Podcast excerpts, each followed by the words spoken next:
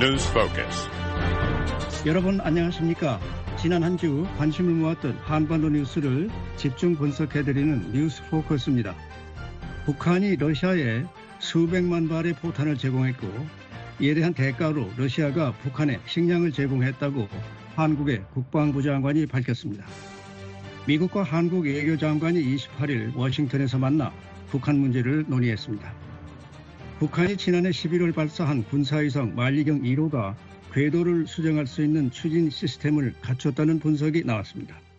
오늘도 연국한 최원기 두 기자와 함께 자세한 소식 알아보겠습니다. 저는 노시창입니다. 두 분 안녕하십니까? 예, 안녕하십니까? 안녕하십니까? 우선 북한과 러시아 관계부터 살펴보죠. 신원식 한국 국방부 장관은 26일 북한이 러시아에 수백만 발의 포탄을 지원했고 러시아는 대북 식량 지원을 하고 있다고 밝혔는데 이것을 어떻게 해석을 해야 되는지 윤 기자가 먼저 좀 시작을 해 주실까요? 예, 그, 이 말씀하신 내용은 아, 신원식 한국의 국방부 장관이 이제 기자 간담회에서 발언한 내용입니다.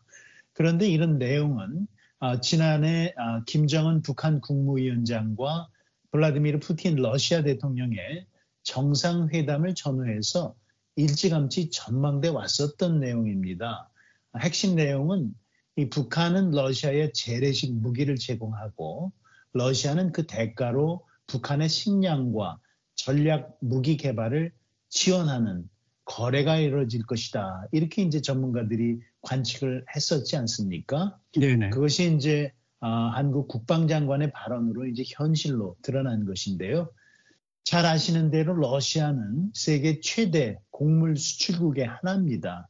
특히 밀의 경우에는 그 생산과 수출이 세계 1위국이거든요. 그렇기 때문에 이 러시아의 북한의 무기와 탄약이 제공되는 대가로 이 북한이 아, 식량을 얼마만큼이나 러시아로부터 아, 제공받는지 알 수 없지만 규모 여하에 따라서는 이 북한의 식량난이 크게 해소될 수 있을 것으로 전문가들은 보고 있습니다. 네. 신 장관은 작년 7, 8월 이후 북한에서 러시아로 넘어간 컨테이너의 양보다 러시아에서 북한으로 넘어간 양이 30% 가까이 많다고 밝혔는데 그러니까 식량이 이 정도 더 많다는 얘기인가요? 어, 그렇게 봐야 될 것 같습니다. 어, 아시는 대로 그 북한과 러시아의 그 거래, 아, 포탄을 주고 식량을 받는 거래는 아마 지난해 아, 7월부터 이제 시작이 됐다고 봐야 될 것 같은데요. 아, 이번에 그 신원식 한국 국방장관의 발언을 계기로 해서 양측이 주고받는 거래 내역이 일부 좀 드러났다 이렇게 봐야 될 것 같습니다. 아, 네. 말씀하신 대로 그 신원식 장관은 컨테이너를 기준으로 할 적에 북한에서 러시아로 넘어간 컨테이너가 한 6,700개 정도 되고 어, 반대로 러시아에서 북한으로 넘어간 컨테이너가 9,000개 정도 된다 이렇게 말했는데요. 그러니까 아, 북한이 러시아로 수출한 것보다 어, 러시아에서 북한으로 간 컨테이너 숫자가 한 30% 정도 많다 이렇게 봐야 될 것 같습니다. 그래서 네. 어, 대부분 아마 이것이 식량일 것이다. 이렇게 이제 신원식 장관이 얘기를 했는데요. 그 정확한 양을 뭐 저희가 파악하기는 어렵습니다만은 아, 추정을 해본다면 만일 그 북한과 러시아 간의 그 오가는 컨테이너가 이제 일반적으로 낀 컨테이너다. 그러니까 한 20피트짜리 그 컨테이너가 제일 많은데요. 이 컨테이너라고 가정을 하면은 한 컨테이너당 대개 그 밀가루 같은 곡물을 한 20톤가량 그 적재할 수 있습니다. 그러니까 컨테이너 9천 개를 전부 다 곡물, 밀가루 같은 곡물로 채워서 보냈다면은 지금까지 러시아가 북한에 아, 지원한 제공한 곡물의 양이 한 18만 아, 톤 정도 된다 이렇게 이제 볼 수 있고요. 그리고 조금 전에도 얘기가 나왔습니다만은 러시아가 이렇게 그 아, 북한에 식량을 제공한 거는 아, 식량난 완화에는 좀 도움이 될 것 같습니다. 아시는 대로 북한은 그 4월부터 한 9월까지 보릿고개라고 그래서 상당히 심각한 식량난을 겪는데 18만 톤이 일단 들어가 거니까요. 식량난 그 완화에는 좀이 될 것으로 보입니다. 그러나 한 가지 유의할 점은 이렇게 18만 톤이 간다고 해서 식량난이 완전히 해소된다 이렇게 보기는 힘들 것 같습니다. 네. 예를 들어서 유엔에 따르면 북한의 식량 수요가 한 595만 톤 정도인데요. 지난해 북한이 그 자체적으로 생산한 식량이 한 482만 톤입니다. 또 요번에 이제 러시아에서 한 18만 톤 정도가 수입을 했고 중국에서 또 몇만 톤 정도가 아, 갔을 수 있습니다. 그래서 이런 것을 전부 다 감안을 하더라도 자체 생산과 아, 중국, 러시아에서 온 것을 하더라도 어, 대체로 봐도 한 50만 톤 정도는 역시 그 좀 부족하다. 아, 이렇게 봐야 될 것 같으니까 네. 계속 네. 더 수입을 하든가 아니면은 아, 돈을 주고 뭘 사오든가 아, 그래야지 아, 완화에는 도움이 되지만 식량난을 해소하기는 아직까지는 좀 부족, 하다 이렇게 봐야 될 것 같고요. 또 신원식 장관은 아, 이렇게 그 러시아가 그 식량을 지원을 해서 어, 북한의 그 식량 가격이 안정세를 보이고 있다 이렇게 저 얘기를 했는데요. 아, 네. 아, 지금 제가 한번 그 확인을 해보니까 평양 기준으로 할 적에 지금 쌀 가격이 킬로그램당 대개 5,800원에서 6,100원 정도입니다. 그러니까 아, 예년하고 큰 차이가 없습니다. 아, 그리, 네. 그, 그렇기 때문에 아마 돈 많은 물주들이나 돈주들이나 또 당 간부들은 아마 뭐 새로 식량이 들어오고 그러니까 아, 이것을 돈을 주고 사 먹으면 되니까 뭐 큰 문제는 없을 것 같은데요. 문제는 이제 돈이 없는 특히 그 달러가 없는 아, 월급 3천 원을 받는 아, 노동자 이런 사람들은 아직까지도 상당히 아, 식량이 들어온다 해도 상당히 사 먹기는 힘들지 않겠느냐 이렇게 전문가들은 말하고 있습니다. 네. 어, 처음부터 이 러시아가 북한에 에, 이게 군사 기술, 미사일 기술 뭐 이런 군사 기술을 제공하는 거 아닌가 그런 얘기들이 많이 나왔었는데 지금 식량 외에 군사 기술에 대한 뭐 지원도 지금 밝혀진 게 있나요? 예, 사실 어, 그 북한과 러시아의 어, 군사 협력과 관련해서 구체적으로 어떤 거래가 이루어지고 있는지 어, 확인되거나 이런 것은 없습니다. 다만 어, 이제 미국과 한국의 정보를 통해서 어, 분명하게 추정할 수 있는 그런 사실들이 나타나고 있는데요. 네. 어, 물론 북한과 러시아는 일관되게 이 군사 협력과 관련한 포탄이나 무기 거래를 부인하고 있죠. 어, 그런데 이 한국의 어, 신원식 국방장관은 이번에 이런 말을 하고 있습니다. 그러니까 이 블라디미르 푸틴 어, 러시아 대통령이 이제 북한의 이제 위성 관련 기술에 대해서 어, 지원할 뜻을 밝히지 않았습니까? 정상회담을 할 때. 네. 어, 그 관련 위성 관련 기술을 북한에 어, 계속 앞으로도 제공할 것으로 예상된다. 그러니까 어, 이미 앞서서 정찰 위성 발사도 어, 러시아의 기술적인 지원이 있었다라는 것을 전제로 하고 있는 것이고요. 그 밖에 북한이 러시아에 지금 뭔가를 요구하고 있는 것이 항공기 관련 기술이나 지상 기동 장비 기술 등을 요구하고 있다. 이렇게 신장관은 밝히고 있습니다. 그러니까 재래식 무기를 아, 러시아가 우크라이나에서 우크라이나 전쟁에서 사용할 수 있도록 북한이 제공하고 있고 그 대신 아, 북한은 앞서 얘기했던 식량뿐만 아니라 아, 첨단 기술 자기네들이 모자라는 첨단 기술이나 장비 이런 것들의 이전을 요구하고 있다는 것이죠. 이런 것들은 사실 이 한국이나 러시아, 미국 등 국제사회 입장에서는 큰 우려 사안입니다. 왜냐하면 네. 이런 것들은 어, 북한과 러시아의 군사 협력이 어, 상당 수준에 이르고 있다는 걸 의미하는 것이고 또 이를 통해서 북한의 입장에서는 미국과 한국에 맞설 첨단 무기나 관련 기술을 확보할 수 있기 때문인데요. 어, 일부 전문가들은 이런 것들이 현실화될 경우에 한반도에 말하자면 아, 그 상황에서 게임 체인저다 이런 얘기도 하고 있습니다. 네. 북한과 러시아의 이런 공조에 대해서 미국과 한국은 어떤 입장이고 또 대응은 어떤지 이 부분도 좀 살펴보면 좋겠는데요. 네, 미국과 한국은 그 북한과 러시아의 이 같은 군사적 공조, 어, 그러니까 포탄을 주고받고 또 그 대가로 무슨 식량을 주고 이런 그 군사적 공조에 그 강력 반대하고 우려하고 있습니다. 왜 그러냐면 러시아가 그 주권 국가인 우크라이나를 침략하고 또 침략자인 러시아를 북한이 아, 수백만 발의 그 포탄을 그 포탄 또 탄도미사일 이렇게 지원하는 것은 모두 그 국제법 위반이자 또 유엔 안보리 결의 위반입니다. 아, 이런 이유로 어, 미국 백악관 또 국무부 어, 국방성 이렇게 미국의 거의 모든 그 행정부가 나서서 기회가 있을 때마다 이를 비판하고 우려하고 이것을 중단해라 이런 촉구를 하고 있지만 아시겠지만 러시아가 이제 유엔 안보리 상임 이사국입니다. 그래서 어, 거부권이 유엔에 있고 그래서 이 같은 것을 여러 차례 걸쳐서 어, 미국과 한국이 폭로하고 어, 금지하는 중단해라 이렇게 촉구를 했지만 아직까지는 그렇게 그 큰 효과가 있지는 않습니다. 또 그 북한과 러시아는 이 같은 무기 거래에 대해서 우리는 그것이 그런 사실 없다 이렇게 지금 잡아떼고 있는 상황이기 때문에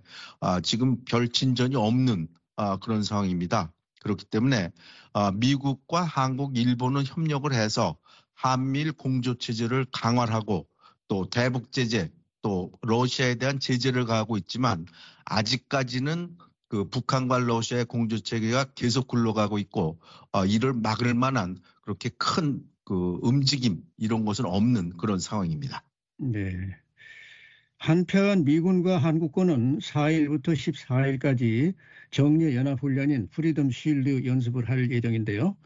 여기서 한국 합동참모본부의 이성준 공보실장의 말 잠깐 들어보겠습니다. 이번 연습은 최근 전쟁 교훈 등 변화하는 위협과 안보 상황을 반영한 연습 시나리오를 기반으로 지, 해, 공, 사이버, 우주 자산 등을 활용한 다영역 작전과 북핵 위협 무력화 등에 중점을 두고 실전적으로 실시하며 이는 동맹의 대응 능력을 한층 더 강화할 것입니다. 미한 연합 훈련 Freedom Shield 훈련은 지난해에도 실시됐는데요. 과거에 비해서 훈련 내용이 좀 달라진 것이 뭐가 있습니까? 예, 특별히 달라진 것은 없고요. 어, 그 주목할 사안이라면은 야외 기동 훈련 횟수가 크게 늘어난 것입니다.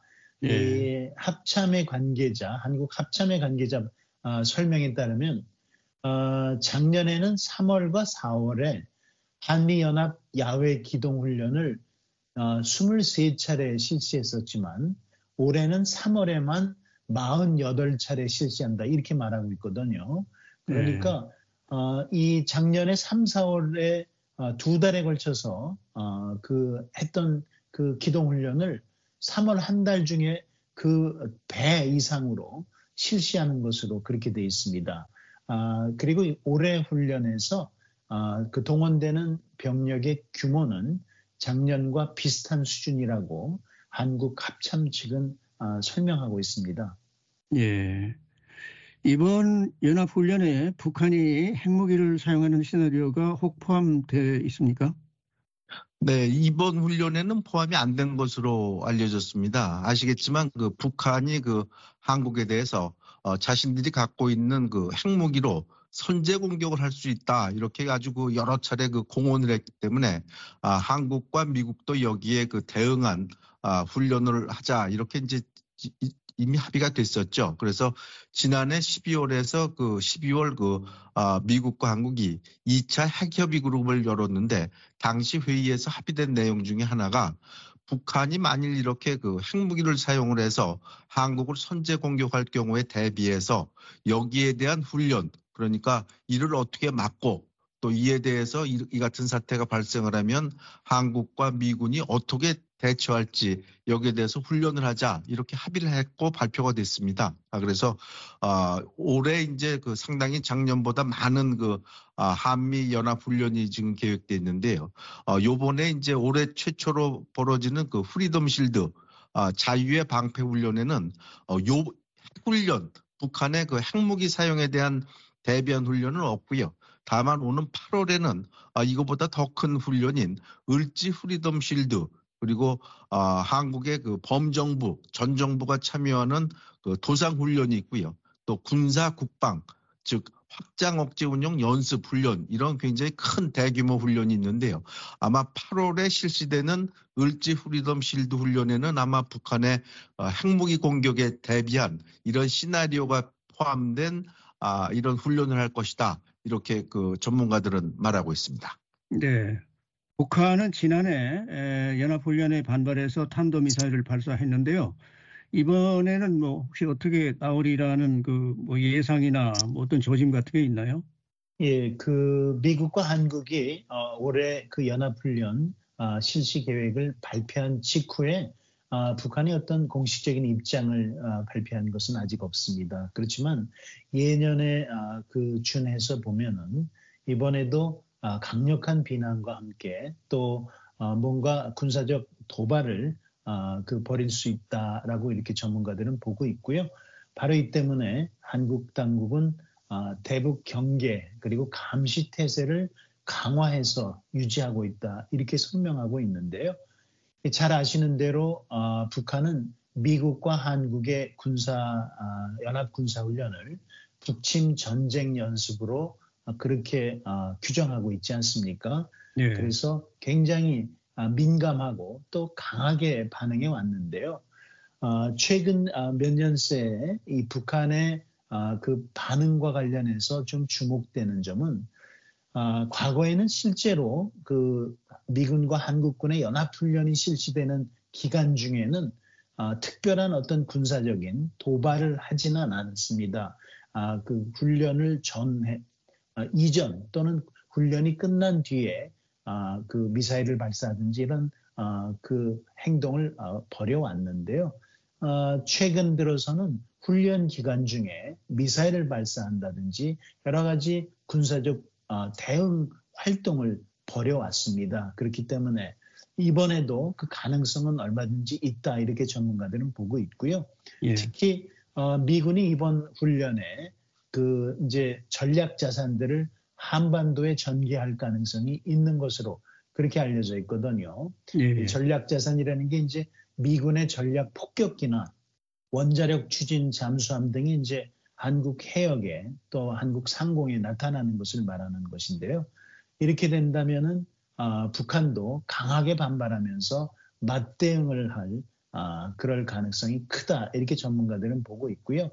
아, 특히나 지금 현재는 남북한 간의 아, 군사적 긴장이 계속 고조되어 온 그런 상태 아닙니까? 네. 아, 그런 마당에 이제 남북한 간에 군사 통신선을 아, 비롯해서 어떠한 소통 아, 수단도 존재하지 않고 있습니다. 전부가 차단이 돼 있거든요. 네. 아, 바로 이런 상황에서는 아, 조그마한 말하자면 우발적 충돌이 발생할 경우에도 이 한반도 정세가 급격히 악화될 수 있다고 전문가들은 우려하고 있습니다. 네. 자, 다음 화제로 넘어가 보겠습니다. 이번에는 28일 워싱턴에서 열린 미한 외교장관 회의 소식 알아보겠습니다. 토니 블링컨 미 국무장관과 한국의 조태열 외교장관이 워싱턴 국무부 청사에서 만나서 북한을 비롯한 현안을 논의했습니다. 여기서 블링컨 장관과 조태열 장관의 말 차례로 들어보시죠. Korea and the United States are partnership is stronger than it's ever been. And I can say that on a bilateral basis, on a regional basis.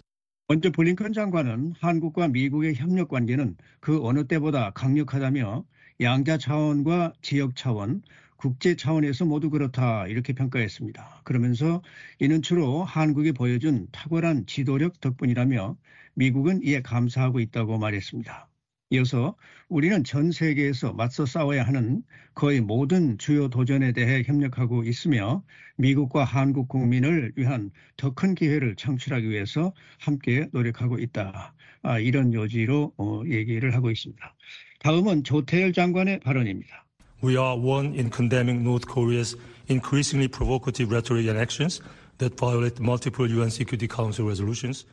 조 장관은 우리는 러시아로 군수품과 탄도미사일을 수출하는 등 여러 유엔 안보리 결의를 위반하는 북한의 점점 더 도발적인 수사와 행동을 규탄하는데 한 목소리를 내고 있다고 밝혔습니다. 그러면서 우리는 계속 우크라이나를 지원하고 있으며 후티 반군의 공격을 규탄하고 아덴만에서 항행권과 자유를 수호하기 위해서 함께 노력하고 있다. 이렇게 밝혔습니다. 자, 미국과 한국의 외교 장관이 만나서 북한을 비롯한 현안을 이렇게 논의를 했는데 두 장관이 우크라이나 지원 방안도 혹시 뭐 당연히 논의를 하지 않았을까요? 예, 그렇습니다. 사실 아, 미국과 한국의 이제 고위 당국자들, 외교 장관을 포함해서 아, 고위 당국자들이 만나면 사실 북한 문제도 중요하게 논의를 하지만 근래 들어서는 우크라이나 아, 지원 방안이 굉장히 아, 중요한 이슈로 또한 아, 논의가 되고 있습니다. 이번에도 예외가 아니었는데요.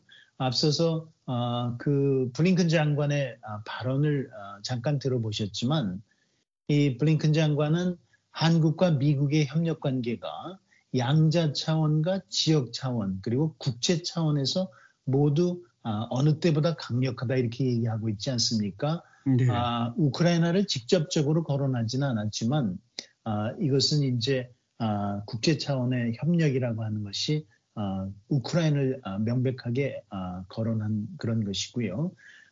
이 조태열 장관은 아예 그에 대한 언급을 하고 있죠. 우크라이나를 한국 정부는 계속 지원하고 있고 또 후티 반군의 공격을 구탄하면서 미국과 함께 노력하고 있다 이렇게 얘기를 하고 있지 않습니까? 예. 예. 그리고 또 조태열 장관은 이 어, 커트 캠벨 국무부 부장관과도 별도로 만났는데요. 미국 국무부가 어, 그 관련 보도 자료를 낸 거를 보면 양측이 어, 우크라이나에 추가적인 지원을 하는 것의 중요성에 대해서 강조했다 이렇게 밝히고 있거든요.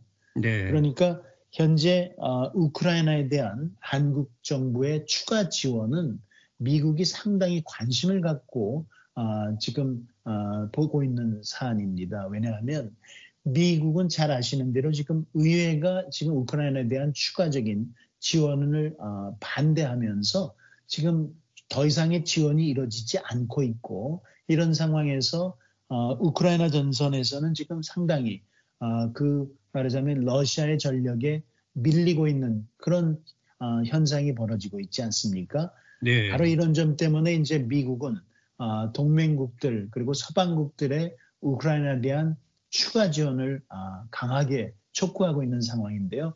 아, 같은 맥락에서 우크라이나에 대한 한국의 지원은 굉장히 중요한 것으로 미국 정부는 보고 있습니다. 네. 자, 그런데 앞서 유리킴 국무부 유럽 유라시아 담당 수석 부차관로는 26일 한국은 우크라이나에 실질적인 방어 지원을 제공했으며 우리는 그런 물자가 우크라이나로 더 가는 것을 보고 싶다. 이렇게 말했습니다.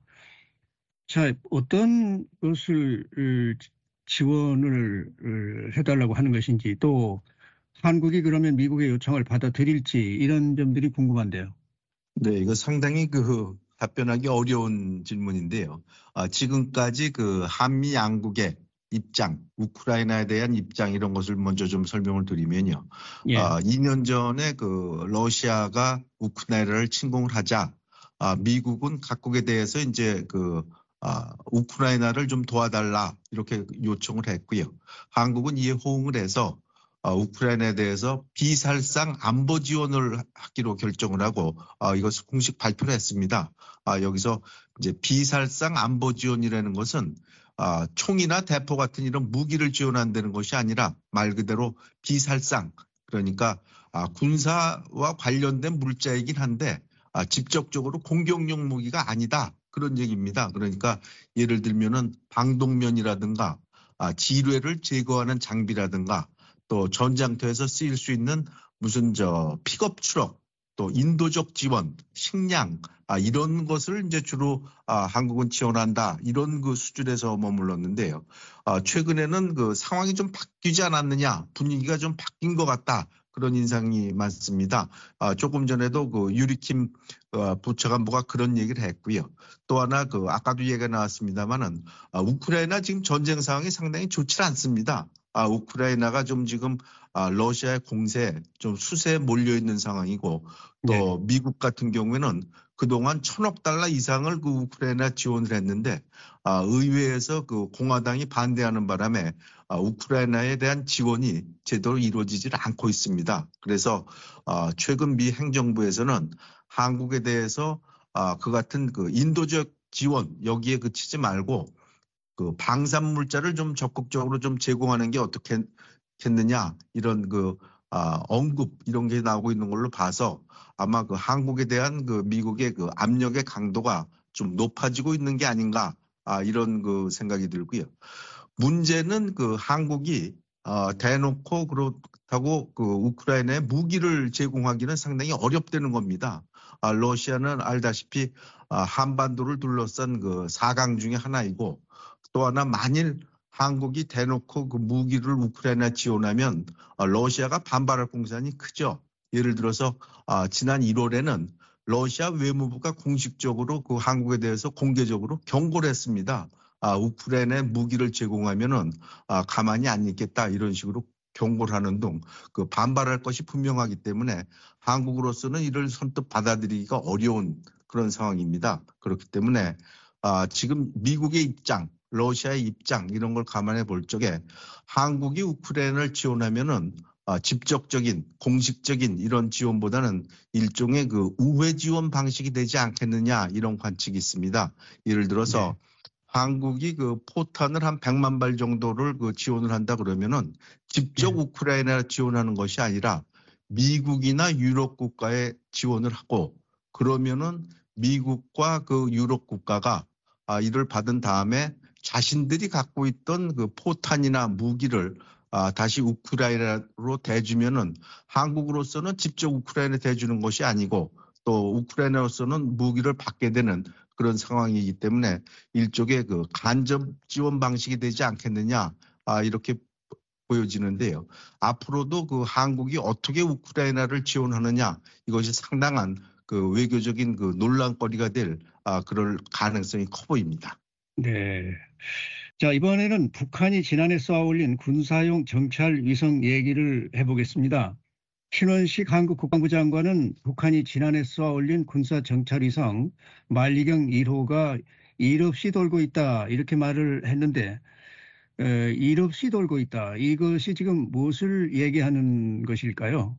예, 사실 어, 작동을 하지 않고 있다는 건 아니고요. 아, 지금 아, 궤도를 돌고는 있지만 그 실질적인 아, 그 목적을 아, 달성하지 못하고 있다는 겁니다. 그러니까 아, 군사 정찰 위성을 쏘아 올리는 것은 아, 그 말하자면 아, 지상에 대한 정찰 그리고 지상 통신 중계 이런 거를 통해서 이제 군사 정보를 획득하는 것이 목적이 아니겠습니까?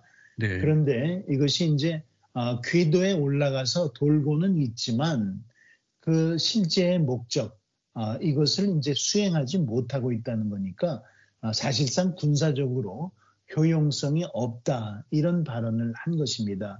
물론 아, 이 북한의 만리경 1호가 신원식 장관이 그 언급한 대로 실제로 군사적 효용성에서 아무런 역할도 하고 있지 못한지는 사실 추가적인 어떤 그 확인이 좀 더 필요한 부분입니다. 이 민간 전문가들 사이에서는 조금 다른 아, 관측도 있거든요. 아, 그렇지만 한국 당국은 어떤 아, 분석을 통해서 현재로서는 그 같은 결론을 내리고 있다는 겁니다. 네. 한편 전문가들은 북한의 인공위성이 생각한 것보다 기술적 수준이 높다고 말하고 있는데요. 어떤 측면에서 그렇게 보는 것인가요? 네, 전문가들이 그 북한 정찰 위성에 대해서 어, 생각한 것보다 이제 기술적 수준이 꽤 된다. 이렇게 이제 좀 그 얘기를 하는 것은 어, 쉽게 말씀드려서 어, 북한이 그 쏘아 올린 만리경 1호가 궤도 상승 능력이 있기 때문입니다. 아, 전문가들의 그 최근 분석에 따르면 아, 만리경 1호가 한국이나 미국에서도 이제 그 여러 가지 레이더나 아, 각종 그 탐지 기술로 인해서 아, 북한의 그 만리경 1호의 움직임을 그 아, 확인 체크하고 있는 그런 상황인데요.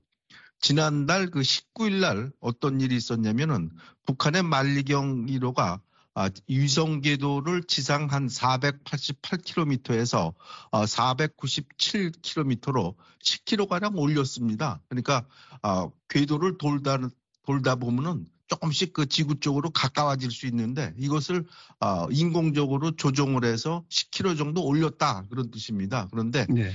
이런 기술은 사실은 그 미국이나 한국의 그 대형 인공위성들은 갖고 있습니다. 아, 그 인공위성 주변에 무슨 추진체를 이런 것을 부착을 해서 어, 궤도 조종 상승 이런 걸 좀 움직이는 이런 것이 있는데 북한 것은 사실은 인공위성 그 기술 중에서도 아, 좀 작은 그런 규모에 속하기 때문에 당초에 과학자들은 북한의 인공위성은 쏘아 올렸지만 또 이것이 궤도를 돌고 있지만 그런 기능은 없을 것이다 이렇게 추측을 했는데 나중에 이것을 그 탐지기구로 레이더 같은 거로 살펴봤더니 북한이 위성이 좀 그 하강하는 듯한 그런 움직임을 보니까 추진체를 이용을 해서 한 10km 정도 올렸다는 겁니다. 그러니까 아, 생각한 것보다 아, 외부에서 생각한 것보다 북한의 인공위성 기술이 상당히 된다.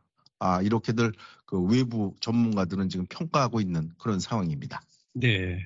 북한은 지난해 두 차례 발사에 실패하고 세 번째 발사에서 성공을 했는데, 자, 그렇다면 이제 전반적으로 북한 정찰 위성의 능력과 수준을 지금 어느 수준에 올랐다고 볼 수 있을까요? 아, 전문가들은 아, 생각했던 것보다는 아, 북한의 아, 능력이나 수준이 좀 더 굉장히 어, 위에 있다 이렇게 얘기를 하고 있죠.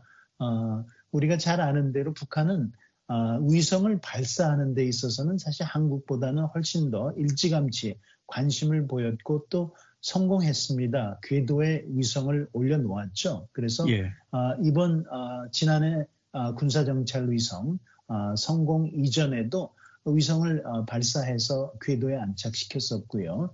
다만 그 위성의 그 말하자면 그 효용성 그리고 실제 그 의도된 목표 이런 거에 있어서는 이제 상당히 의구심을 많이 자아내고 있죠. 제대로 네. 군사적 효용성을 아, 발휘하기에는 또는 아, 기상위성으로서 작용하기에도 아, 그 어, 한계가 있다 이런 의미인데요. 그러나 이번에 지난해 발사된 북한의 정찰 위성을 보면 이것이 이제 말씀하신 대로 두 차례 발사에 실패하고 세 번째 발사에서 성공하지 않았습니까? 예. 이때는 네. 어, 블라디미르 푸틴 러시아 대통령이 이제 북한의 정찰 위성과 관련해서 지원을 제공할 뜻이 있다는 점을 밝혔고요. 그 이후에 이제 어, 성공을 했단 말이죠. 그렇기 때문에 네. 어, 북한이 러시아의 기술 지원을 좀 받은 것이 아닌가 이런 관측들이 제기되고 있고요. 어, 그런 맥락에서라면은 어, 일반적으로 생각하는 전문가들이 아, 그런 수준을 훨씬 뛰어넘을 가능성이 있다. 왜냐하면 러시아의 이 군사 아, 정찰 위성이라든지 아, 인공위성 기술은 사실 세계 최고 수준 아닙니까? 네. 그렇기 때문에 그 예상했던 것보다 훨씬 더 높은 그런 수준의 역량을 갖추고 있을 수도 있다. 이렇게 전문가들은 보고 있습니다. 네. 북한 당국은 정찰 위성을 추가로 발사하겠다고 했는데요. 그러면 언제쯤 또 발사를 할까요? 뭐 혹 지금 이제 3월이 됐는데 이제 3월이나 4월 가능할까요? 그럴 가능성이 있습니다. 아시겠지만 북한이 이제 지난해 그 11월에 말리경이로 정찰 위성을 쏘아 올려서 성공을 했고요. 이어서 그 12월 말에 아, 평양에서 그 노동당 8기 9차 전원회의가 열렸는데 아, 당시에 그 김정은 국무위원장이 아, 세 대의 정찰 위성을 추가로 발사할 계획이다 이렇게 공식으로 밝혔습니다. 따라서 이제 북한이 아, 올해에는 그 2024년에는 아, 세 대의 정찰 위성을 이제 추가로 발사할 할 것이다 이렇게 이제 봐야 될 것 같은데요. 아, 북한이 한꺼번에 쏠 수도 있지만 아, 일정한 간격을 두고 좀 그 정찰위성을 발사한다 이렇게 보면은 아마 그 3, 4개월에 한 번씩 정찰위성을 아, 쏠 수 있다 이렇게 이제 가정해야 될것 같고요. 그래서 그렇게 보면은 아마 이르면 3월부터 조금 늦어도 한 봄에 그러니까 한 4월에는 아, 한 번 정도 쏘지 않겠느냐 이렇게 볼 수 있고요. 요번에 그 신원식 한국 국방장관도 어, 3, 빠르면 3월에도 쏠 수도 있다 이런 얘기를 했고요. 또 늦으면 좀 5월에 쏠 수 있다 그러니까 아마 봄에는 그 첫 번째로 아마 다시 한번 그 정찰위성을 쏘지 않을까 이렇게 전문가들은 보고 있습니다. 네. 이 정찰위성을 쏜다는 것이 막대한 자금과 인력이 투입되는 음, 일인데 저렇게 경제난에 시달리는 북한이 왜 이렇게 인공위성에 집착하는 것인지 그 부분도 좀 한번 생각을 해볼까요? 예, 북한의 입장에서는 사실 우선순위입니다. 이 정찰위성 발사라고 하는 것은 김정은 국방, 국무위원장이 이 국방 어, 발전 5개년 계획의 핵심 사업 중에 하나로 꼽았던 그런 사업 아니겠습니까? 예. 어, 이제 군사력의 어, 척도를 여러 가지로 볼 수 있는데 이 중에서 어, 적의 움직임을 어, 탐지하고 또 적의 움직임뿐만 아니라 어, 장비와 병력의 여러 가지 자세한 내용들을 탐지할 수 있는 것이 바로 어, 정찰 위성입니다. 이런 것들은 그래서 군사력을 가지고 있는 나라라면 어느 나라나 우선적으로 여기에 말하자면 집중적으로 투자하고 있고요. 북한도 사실 아, 이런 부분 말하자면 그 군사력에 있어서 아, 눈에 해당되는 부분 아니겠습니까? 아, 네. 정찰이라고 하는 것이 이 부분을 역량 강화를 위해서 상당한 말하자면 군사 자산을 투입하고 있는 것이고요. 이것은 이제 북한의 경제난에도 불구하고 북한이 핵 개발을 통해서 말하자면 어, 비대칭 전력을 어, 말하자면 확보를 해서 재래식 전비에서 어, 비교도 되지 않는 말하는 크게 낙후돼 있죠. 이런 것들을 만회하려고 하는 것처럼 청찰 위성도 마찬가지 측면에서 북한으로서는 우선적으로 달성해야 될 그런 말하자면 과업이다 이렇게 꼽고 있는 것이죠. 네. 한국도 지난해 12월에 정찰위성을 발사했는데요. 올해 또 쏜다면 이 남북 간에도 정찰위성 경쟁이 벌어지지 않을까요? 네, 이미 남북 간의 그 정찰위성을 둘러싼 경쟁이 시작이 됐다 이렇게 볼 수 있겠습니다. 그 아까도 얘기가 나왔습니다만 이제 북한이 그 지난해 11월 말에 아, 정찰위성이죠. 그 만리경 1호를 쐈고요. 한국도 이어서 그 12월 2일 날 아, 자체 개발한 그 군사용 정찰위성을 그 발사를 했습니다. 그리고 아, 북한은 올해 이제 세 개를 추가로 쏠 예정이고요. 한국도 올해 그 추가로 그 차례차례 그 정찰 위성을 쏴서 앞으로 한 다섯 개 정도의 정찰 위성을 그 아, 지구 궤도에 올려놔서 아, 북한의 그 군사적 움직임을 거의 실시간으로 보겠다 그런 계획입니다. 그렇기 때문에 아, 남북한 간의 이제 군사적 아, 정찰 군사 정찰 유성을 둘러싼 경쟁이 이미 시작이 돼서 진행 중이다 이렇게 봐야 될 것 같고요. 또 남북 간 간의 정찰 위성을 쏘는 거는 뭐 비슷비슷합니다만은 역시 그 능력 기술적 능력이 상당히 다르다 이렇게 전문가들은 얘기를 하고 있는데요. 한국은 예를 들면은 그 해상도가 상당히 높습니다. 정찰 위성이 그래서 지상에 있는 한 30cm 아, 물건까지 파악을 해서 이제 그 아, 정찰할 수 있는 반면에 북한의 해상도, 북한 정찰 위성의 해상도는 한 3m 정도로 상당히 좋지 않다. 이렇게 전문가들은 말하고 있는데요. 이제 러시아의 군사적 지원은 기술적 지원을 받는 상황이니까요. 앞으로 남북한 간에 아, 정찰 위성을 둘러싼 경쟁이 어떻게 진행될지 상당히 주목되는 그런 상황입니다. 네. 자, 오늘은 북한과 러시아가 상당한 규모의 포탄과 식량을 서로 주고받고 있다는 소식과 함께 북한이 발사한 군사위성 만리경 1호와 관련된 소식 등을 집중적으로 살펴봤습니다. 지금까지 윤국한 기자, 최원기 기자, 그리고 진행의 노시창이었습니다. 뉴스 포커스를 마치겠습니다. VOA 방송입니다.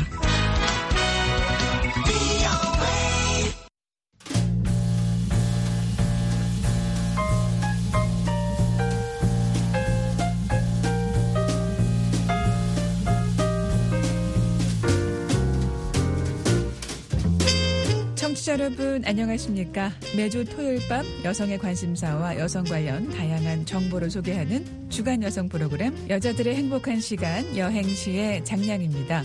이번 주 여행시는 미국의 역사를 새로 쓰는 여성 주인공을 소개하는 History Maker 시간입니다. 이번 달의 인물을 소개해드리기 위해서 최근 나온 자료를 좀 살펴볼까 하는데요. 도성민 기자와 함께합니다. 안녕하세요. 안녕하십니까 도성민입니다. 네. 자, 이달의 주인공을 만나보시기 전에 지난해 그 미국 내 여성 고용률이 의미 있는 기록을 세웠다고 하는데 이 소식 좀 먼저 볼까요? 네. 자, 인터넷 여성 뉴스 채널이 미국 노동부 자료를 소개했습니다. 장애인 여성의 고용 상황과 그 상황의 원인을 소개한 건데요. 네. 이 보도에 따르면 지난해 8월 미국에서 고용된 여성의 수가요. 여성 근로자가 최고치를 기록했습니다. 25살에서 54살 사이의 미국인 여성 중약 78%가 월급을 받는 그 유급 근로자로 조사가 됐는데요. 네. 전문가들은 여성 근로자들의 높은 고용 상황의 요인으로 코로나 팬데믹 이후 여성들이 집에서 일할 수 있는 재택근무, 원격 근무가 가능했던 것이 여성 노동 인구의 고용률을 높인 주 요인으로 분석했습니다. 네. 특별히요, 이 장애가 있어서 사무실 근무에 큰 어려움을 겪었던 여성들한테는 이 재택근무가 때로 생명줄이 됐다고 하더라고요. 맞습니다. 네. 바로 장애인들이 고용 상황에서 불리한 위치에 있었다는 것을 뭐 엿볼 수 있게 해주는 그런 대목으로 해석할 수도 있습니다. 네. 어, 지난해 장애인과 비장애인의 노동시장 참여를 보면 큰 차이가 있는데요. 네. 노동시장 참여율에서 장애인은 약 25%였고요. 비장애인은 어, 약 68%였습니다. 네. 자, 그런데 장애인의 노동시장 참여율 25%가요. 장애인의 고용률 역대 최고치였다는 점이 또 눈에 띄었습니다. 네. 어, 이 가운데 여성 장애인의 고용률이 남성 장애인보다 더 높았는데요. 음. 여성 장애인이 남성 장애인보다 재택근무를 할 가능성이 높기 때문에 재택근무가 이 성별 격차 감소의 원인을 설명하는데 큰 역할을 한 것으로 보입니다. 네. 집에서 일을 할 수 없었던 장애인 여성들이 팬데믹 기간에 그걸 계기로 해서 가능해진 재택근무 때문에 노동시장에 뛰어들었다는 얘기죠. 맞습니다. 장애인 여성들은 직장에 직접 나가지 않고 집에서 일을 하게 되면서 일과 가정 생활의 조화를 이루고 아이를 낳고 키우며 일할 수 있게 됐다는 겁니다. 네. 어, 그리고 아무래도 장애가 있는 여성들이 비장애인 여성보다 어, 몸의 피로가 더 많이 느끼게 되는데요. 음. 이 재택근무가 큰 도움이 됐습니다. 네. 또 원격 근무로 이 장애 사실이 드러나는 일이 적어졌던 것도 장애인 여성들이 겪는 어려움을 해소하는데 도움이 됐다고 조사가 됐습니다. 네. 또 장애인 여성들의 경우 같은 장애를 가진 남성보다 이 사회보장 혜택이 거부되는 비율이 높기 때문에 또 어쩔 수 없이 일을 해야 할 수도 있습니다. 네. 그런데 여성 장애인 고용 기회가 다시 또 줄어들고 있다고 네. 하던데요. 왜 그런 걸까요? 사무실 복귀가 늘고 있어서 그럴까요? 예.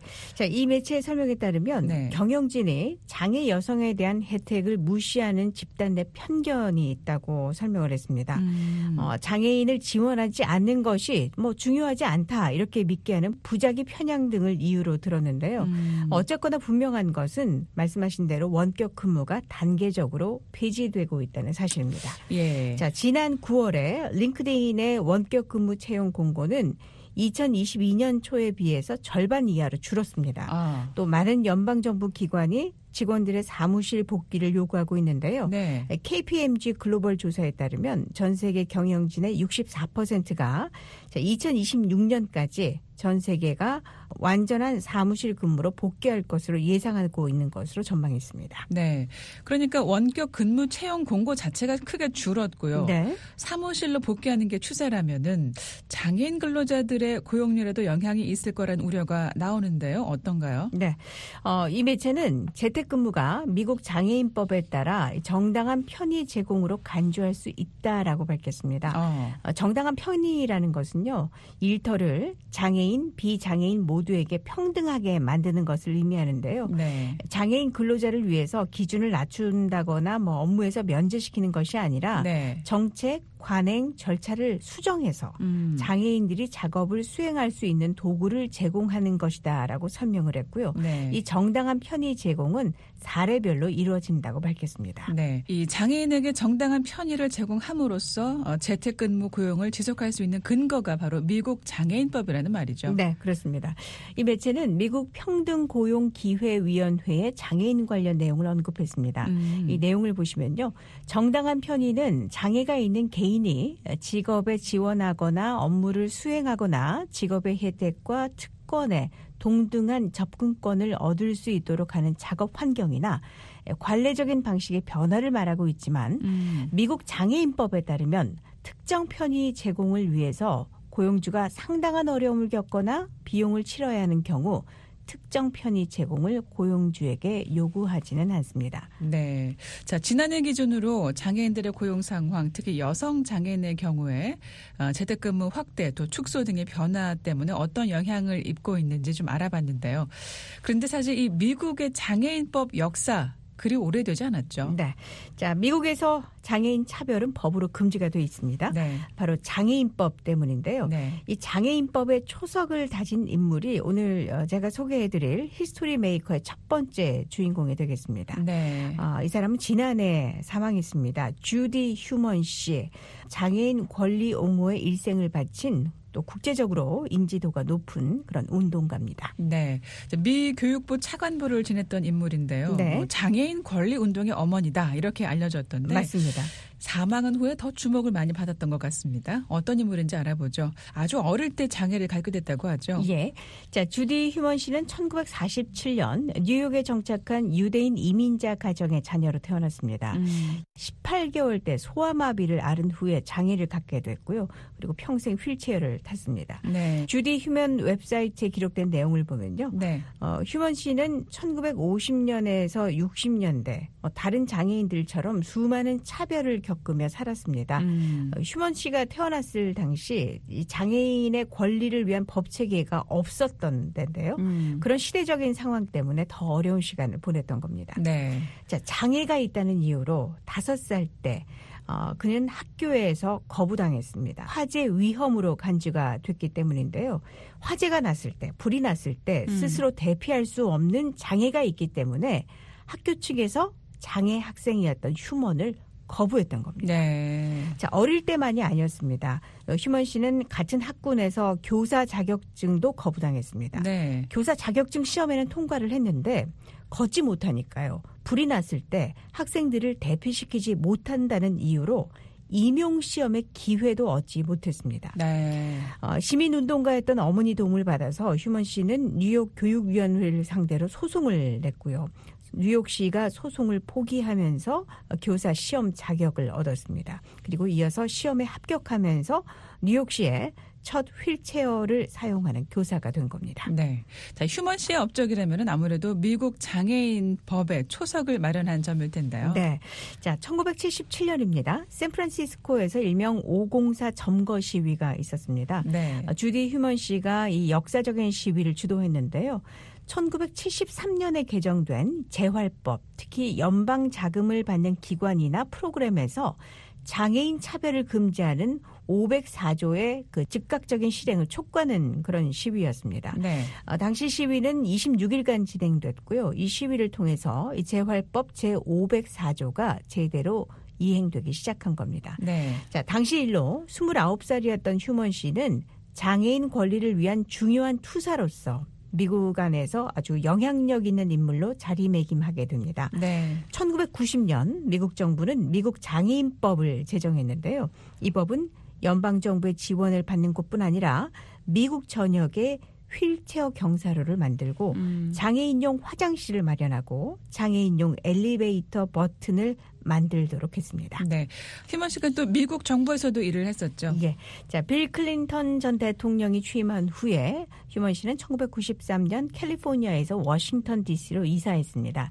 2001년 초까지 클린턴 행정부에서 교육부 특수교육 재활 서비스 담당 차관보로 일했고요. 음. 어, 세계은행 장애 및 개발 분야 수석 고문으로도 또 바락 오바마 행정부 당시에는 국제 장애인 권리 특별 고문으로 일했습니다. 네. 자, 이후에 장애인 교육법, 미국 장애인법, 그리고 장애인의 권리에 관한 유엔 협약의 개발 및 실행에 결정적인 역할을 했는데요. 네. 어, 이런 법률들은 미국 및 전 세계에서 장애인의 포용을 증진하는데 또 중요한 역할을 했습니다. 네. 휴먼 씨가 지난해 사망을 했잖아요. 네네. 갑작스러운 죽음에 전 세계에서 애도의 물결이 일었다고 하죠. 네. 자, 휴면 씨는 사망 전까지도 국제사회를 무대로 아주 활발하게 일했습니다. 음. 지난해 3월에 갑작스런 비보가 들렸는데요.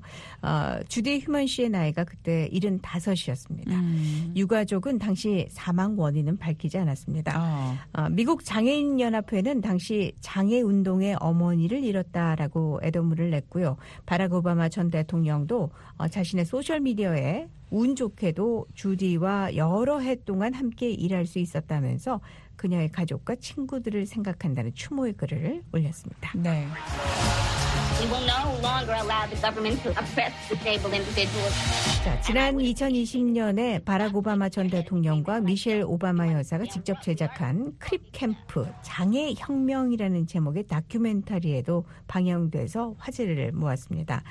어, 영화에서 주디 휴먼 차관보의 그 20대의 젊은 모습이 등장하기도 했습니다. 네. 영화 제목에 나오는 영어 단어 crip, C-R-I-P는요, 미국에서 장애가 있는 음. 절름거리는 불구애라는 그런 의미의 속어입니다. 네. 이 다큐는 장애인들이 투쟁하는 이야기를 담고 있습니다. 네. 이 장애인들의 인권을 위해서 진행됐던 어떤 행사를 중심으로 벌어지는 얘기라고 하죠. 예, 맞습니다.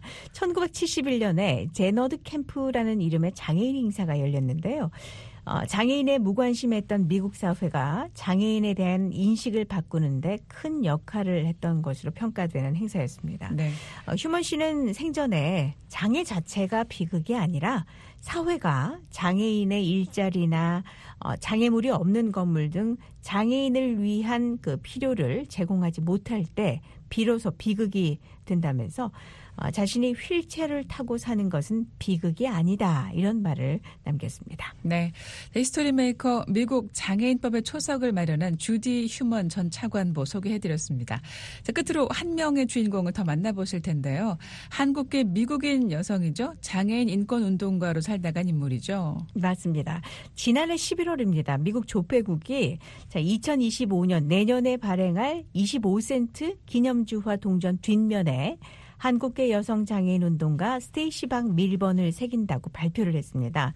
이 스테이시 박 밀번은 장애인 권리 증진에 크게 기여한 인물인데요. 한국계 미국인이 이 미국 화폐에 새겨지는 것이 이번이 처음입니다. 네. 자, 1987년생입니다. 스테이시 박 밀번 씨. 서울에서 주한미군 아버지와 한국인 어머니 사이에서 태어났고요. 이후에 미국으로 이주해서 노스캐롤라이나 주에서 자랐습니다. 태어날 때부터 근육이 점점 약해지고 퇴화하는 질환인 근이영양증을 앓았는데요. 음. 하지만 자신의 경험을 바탕으로 장애인 인권 운동에 몰두했습니다. 네. 자, 밀번 씨 학교 교육 과정에서 장애인 역사를 포함시키는 법안을 통과시키는 데 기여하는 등 장애인과 저소득층을 위한 다양한 사회 활동에도 참여했습니다. 네. 또 2014년 오바마 행정부 당시 지적장애위원회 장애인 정책 자문위원으로도 일했습니다. 네. 또 그 밖에도 다른 업적으로 어떤 거 꼽을 수 있을까요? 어, 밀번 위원은요, 코로나 팬데믹 기간에 마스크나 손 소독제를 담은 방역 키트를 만들고 위생용품을 장애인과 저소득층에게 배포하는 일을 도맡았습니다. 어, 암에 걸려서 투병하는 환자였었는데요. 음. 하지만 맡은 책임을 다했고, 어, 그러다가 2020년에 병이 악화돼서 유명을 달리했습니다. 네. 스테이시 박 밀번 씨, 흑인 언론인 아이다 웰스, 미국 걸스카우트 창립자 줄리엣 고든 로우, 천문학자 베라 루빈, 흑인 테니스 선수 엘시어 깁슨 등과 함께 2025년 내년에 발행될 기념주화 주인공 명단에 올라서 장애인 커뮤니티에도 큰 의미를 부여했습니다. 네. 이번 달 History Maker로 주디 휴먼 전 차관보 그리고 한국계 미국인 스테이시 박 밀번 소개해드렸습니다. 도성민 기자였습니다. 수고하셨습니다. 감사합니다. 네, 저는 다음 주에도 또 다른 여성 관련 소식으로 다시 인사드리겠습니다. 지금까지 장양희였습니다. 함께해 주신 여러분 고맙습니다.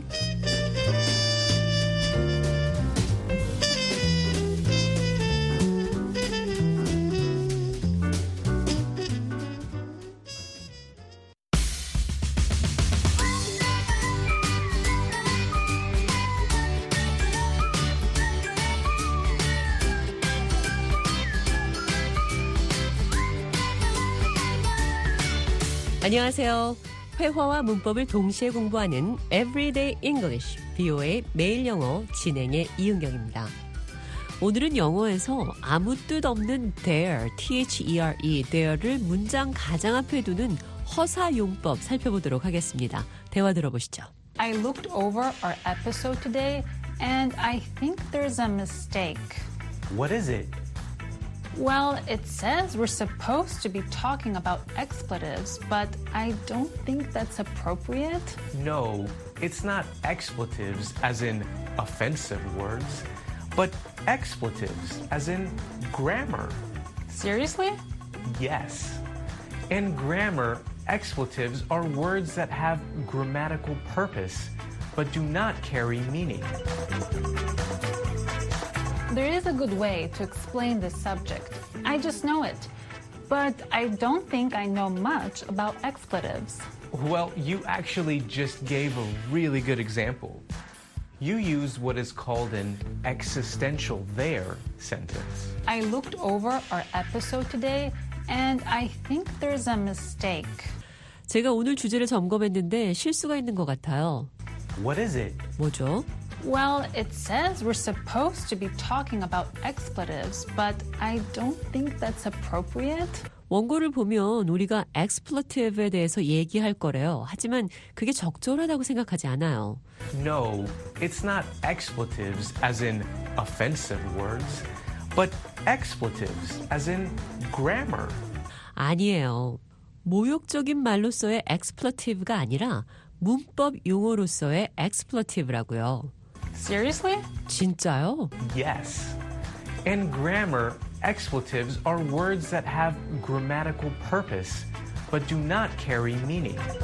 네, 문법에서 expletive는 문법적인 목적을 가졌지만 의미가 없는 단어들입니다. There is a good way to explain this subject. I just know it. But I don't think I know much about expletives. 이 주제를 설명하는 좋은 방법이 있어요. 제가 그냥 압니다. 하지만 제가 허사에 대해 많이 아는 것 같진 않아요. Well, you actually just gave a really good example. You used what is called an existential there sentence. 지금 아주 좋은 예를 주셨어요. 존재를 나타내는 there 문장이라는 걸 사용하셨어요. 그럼 여기서 허사 구문 there이 사용된 문장 들어보도록 하겠습니다. There are mice in the house. 집안에 쥐들이 있습니다. 여기서 there, T-H-E-R-E는 expletive, 허사죠. mice, 쥐가 논리적인 주어고요. in the house, 위치를 나타내는 부사구입니다. 실제 주어는 mice, 쥐지만 아무 뜻 없는 there를 가장 앞에 둔 건데요. 뜻없는 단어를 왜 쓸까요? there is나 there are 이런 표현들은 뒤따를 주어의 존재를 표현합니다. 문법적으로는 의미가 있지만 개별 단어 there는 아무 뜻이 없습니다. 저기에, 거기에라는 부사로 쓰인 게 아닙니다. 그래서 expletive, 허사라고 합니다. 허사는 문법적 목적으로만 작동을 하고 말하는 사람이나 글 쓰는 사람이 문장의 리듬을 통제할 수 있도록 돕는 겁니다. 다시 말해서 허사는 자체적인 의미는 없지만 문법적으로는 중요합니다. 그래서 일상생활에서도 많이 쓰고 팝 음악이나 문학 작품에서도 빈번하게 나옵니다. 여기서 잠깐 지미 핸드릭스의 레드 하우스라는 노래 들어보시죠.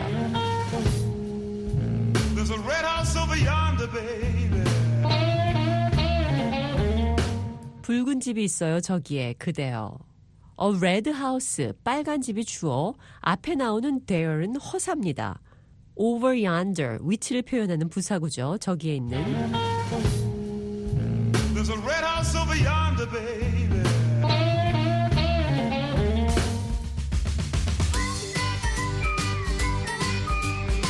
Everyday English, 비오의 매일 영어. 오늘은 영어에서 문장 앞에 아무 뜻 없이 쓰는 there, 허사 구문들 살펴봤습니다. 지금까지 여러분께서는 VOA 아침 방송을 들으셨습니다. VOA 아침 방송은 매일 새벽 4시부터 6시까지 2시간 동안 단파 7465, 9575, 9800kHz로 보내드립니다. 그리고 매일 저녁 8시부터 자정까지 4시간 동안 보내드리는 저녁 방송은 중파 1188kHz로 들으실 수 있습니다. 또 저녁 방송 중 밤 9시부터 10시까지는 단파 7465, 9,490, 11,570kHz로 밤 10시부터 12시까지는 단파 9,800, 9,985, 11,570kHz로도 들으실 수 있습니다. 또 새벽 2시부터 3시까지 1시간 동안 중파 1566kHz로 저희 VOA 방송 청취하실 수 있습니다.